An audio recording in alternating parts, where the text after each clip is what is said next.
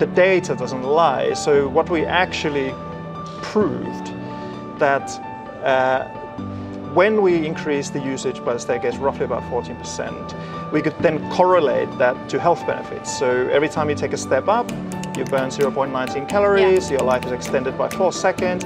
So we could basically show to the client that during the six month period, the users of the office building extended their life by yeah. 21 days, burned you know 89,000 calories, and they saved over 11,000 lift rides. So interactive real-time lighting is not trivial, right? Yeah. It, yeah. So when you're actually influencing human behavior, you can translate that into very real benefits. Welcome back to the Virtual Lighting Design Community Podcast, a global platform that empowers, inspires, educates, and connects the lighting design community. This podcast is brought to you by our premium supporters Aero Hospitality Lighting, Creative Lighting Asia, ERCO, the Signify Lighting Academy, and Filix Lighting. Here's your regular dose of light inspiration. For anyone wanting a visual experience, please do check out our YouTube channel, where you will find the video version of this episode, as well as many other great interviews and presentations by our industry thought leaders. Our YouTube handle is at vld.community. And of course, it wouldn't be complete without mentioning our online platform where the magic happens. Join us and your fellow lighting enthusiasts where you can gain access to the complete array of presentations, interviews, stories, ongoing conversations, a host of resources, and much more. So please do check that out and explore the community. Now, without further ado, let's head straight into the episode. Enjoy!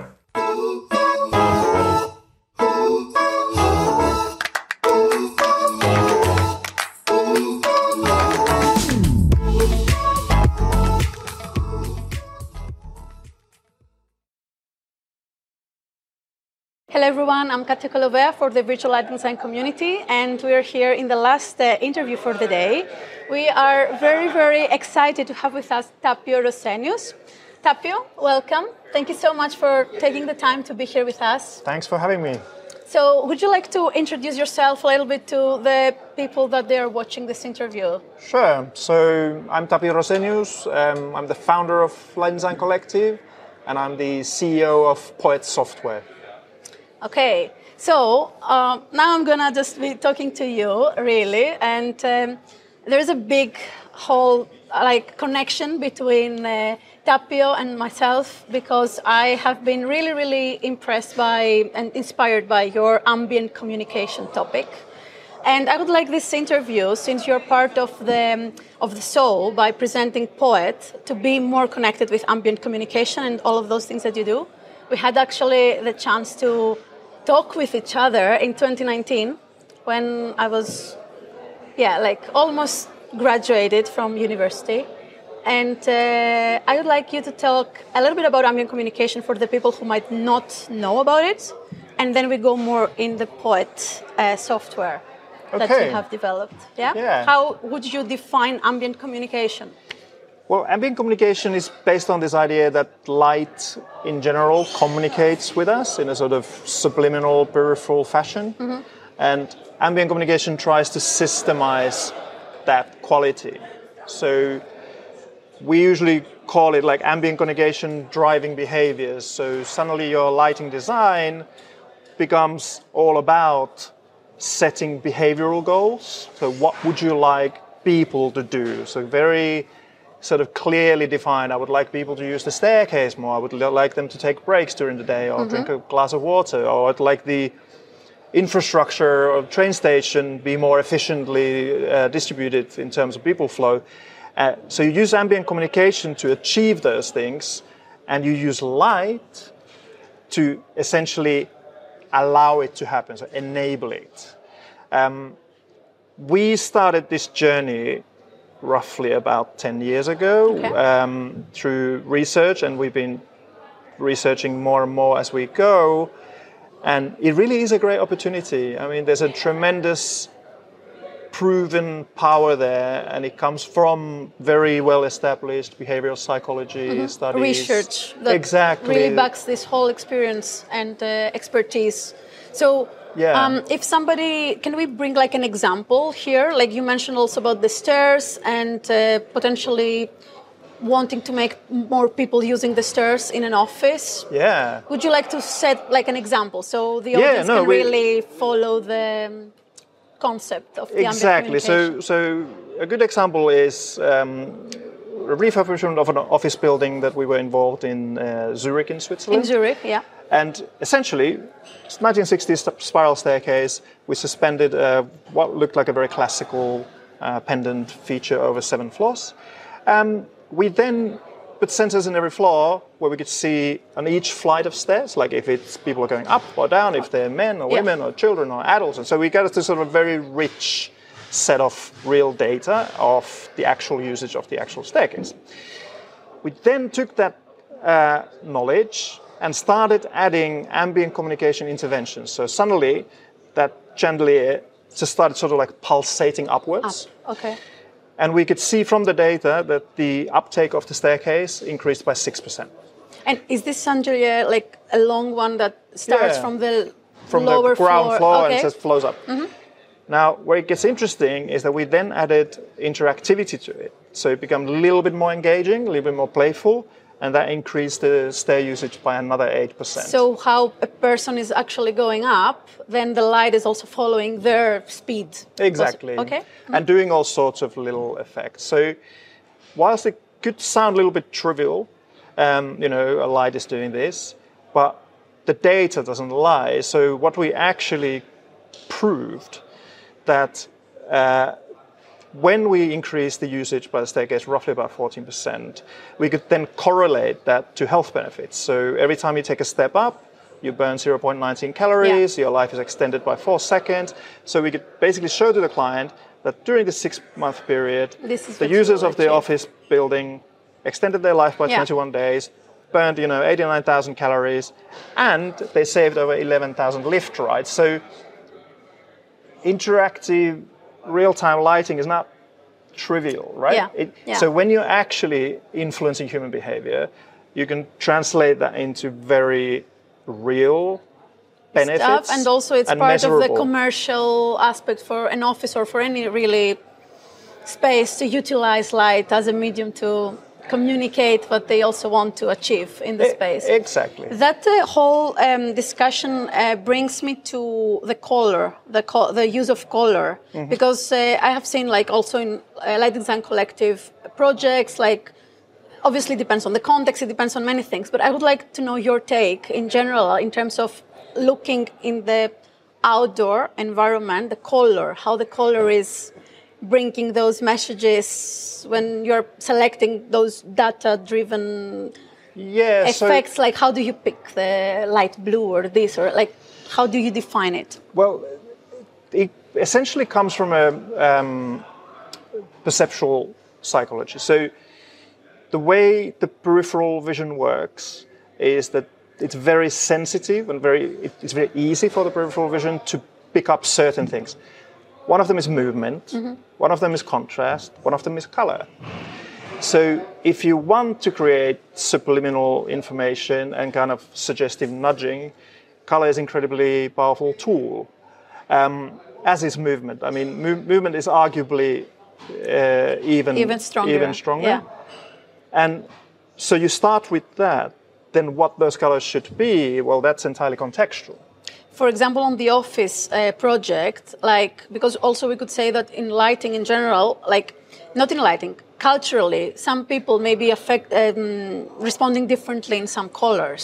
So for example in the office which i'm not sure like what colors you picked or a combination of colors but let's say if somebody's not feeling well with the red color like if you would pick in your color scheme a col- like how do you, what is the process this is what i'm trying to understand like to link a little bit what you're doing with the color aspect if it's I mean, there, relevant there's no there's no deeper uh, color psychology than that. Uh, So it, it's contextual. So in other words, use based. So let's say if this we're in an open plan office, it's a normal day, a lot of daylight Yeah, outside, yeah. etc. Well, I'll switch the lights off. Yeah. I mean, we use the sensing. We'll switch the lights off. Start set, sun starts setting. We might start introducing a little bit of pink, and we must might start somehow mimicking a little bit what's happening because that's very powerful suggestion of time passing. Um, and the color choices there are simply to do with something that people already know because you need to be quite obvious. Okay. Now, that same evening, 8 o'clock, the client is using the office for a dinner party. And they start with a little cocktail and then they sit down. Well, then it just turns into kind of like an art piece. So Of if the it- of, of more. if it looks like a club, great, Yeah, because yeah, it is yeah. a club. and also like the connection here is like when you actually do it with your client you're in the project Hmm. uh, let's go back in time when you were designing it and is the client also contributing to this process of what you guys design with the poet system as well like can they bring some context of ideas in terms of the colors like how is the yeah, entirely, entirely. and also, I, I underst- from what I have understood from uh, the software, is that it gives the user the opportunity to edit things easily. Like it's a the user interface is something that yeah. So the so the software, what is about? yeah is that you have generative content engines. So you can get basically, let's say, moving graphics. Um, you can play with them, get them looking interesting and, and meaningful in the context of the project very, very quickly without having to do any programming, without Yeah. having to be a uh, programmer or a coder.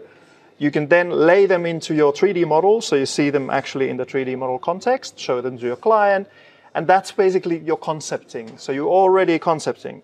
There's um, content libraries with 85,000 real-time and- uh, shaders that you can Mm-hmm. use, plus all the built-in. So there's an enormous amount of visual flexibility there. And when you then go into the project and already in design stage, you can then start thinking, okay, what generates the change? So if I have this cool white surface here, lighting, for what reason would it turn warm and start moving maybe? yeah So you say, okay, well, that needs to happen um, always at sunset. Okay, time clock, fine. Um, and also only if there's over five people in the office. Ah, now I need that data point. And so you then basically start playing with this very conceptually, very creatively with data points and, and the live data. that exactly. gives you the data right and that then keeps feeding the content engines Yeah. that you have set up as a designer. Um, but then it evolves over time automatically. and it generates depending on the how people are using the space and Exactly. so far okay Yeah, it's like auto All right. adjusting. All right, that's awesome. Sounds really exciting. Uh, Tapio, as a last question, well, semi last because I have two, uh, what advice would you give to young uh, designers joining the lighting design world and profession? Like, is it like some sort of advice that you would give Well- them to towards also connected with ambient communication? Like, yeah, I, I would. I would actually really uh, recommend kind of like applying the lens of uh, behavioral science and ambient communication into your design. So starting your design from that starting point. Um, and try to just think what is it that I would like to promote in this space? What are the behaviors I would like to promote? And then go from there. And the second thing I would recommend is go to poet.software, download the, the software, Yes. it's for free. Perfect. So, so start messing around with it and see what comes out of it. I mean, it's, it's very creative, it's really good fun, it's very intuitive, um, and, and it takes you to places. Yeah, perfect. Um, last question. What drives Tapio Rosenius to wake up in the morning and create all of those things that you have been doing with Light Design Collective, but also with the Poet software? Uh, well, probably this this kind of realization that there's so much more we could all do with lighting and lighting design. that it's somehow very underutilized medium in built environment. It's used in a very sort of um, how would how would I say like a very Scraping the level. standard way. Yeah, Yeah. exactly. So people kind of applying yeah. uh, something they've already seen, so kind of like solutions. Um, so what I would like to see is more value, like approaching it differently in order for it to add more value. Yeah. Okay. That's awesome. Thank you Thank so you. much. That was fantastic. Thank you for taking the time to be with us problem. and uh, sharing all of this. If you guys want to know more about Poet software, uh, you know where to find more information. We'll be also sharing at the Virtual Light Design Community platform more details and how you will be able to approach uh, Tapio directly. Thank you so much, Tapio. Thank you. Thank you. Thank you. And have all a great day. We hope you enjoyed this episode and you've gained some insight or inspiration that you can take away or perhaps apply. If you enjoyed this episode, it is always appreciated if you could take a moment to share the podcast with your peers and friends or leave a review on your favorite podcast app. Consider subscribing to the podcast and our YouTube channel to stay up to date with our latest content. Do check out our online platform as well at vld.community. If you would like more, why not go back and listen to some of our previous episodes and hear more from our thought leaders? Thanks for listening, and we will be back with more great presentations or interviews very soon. Till next time.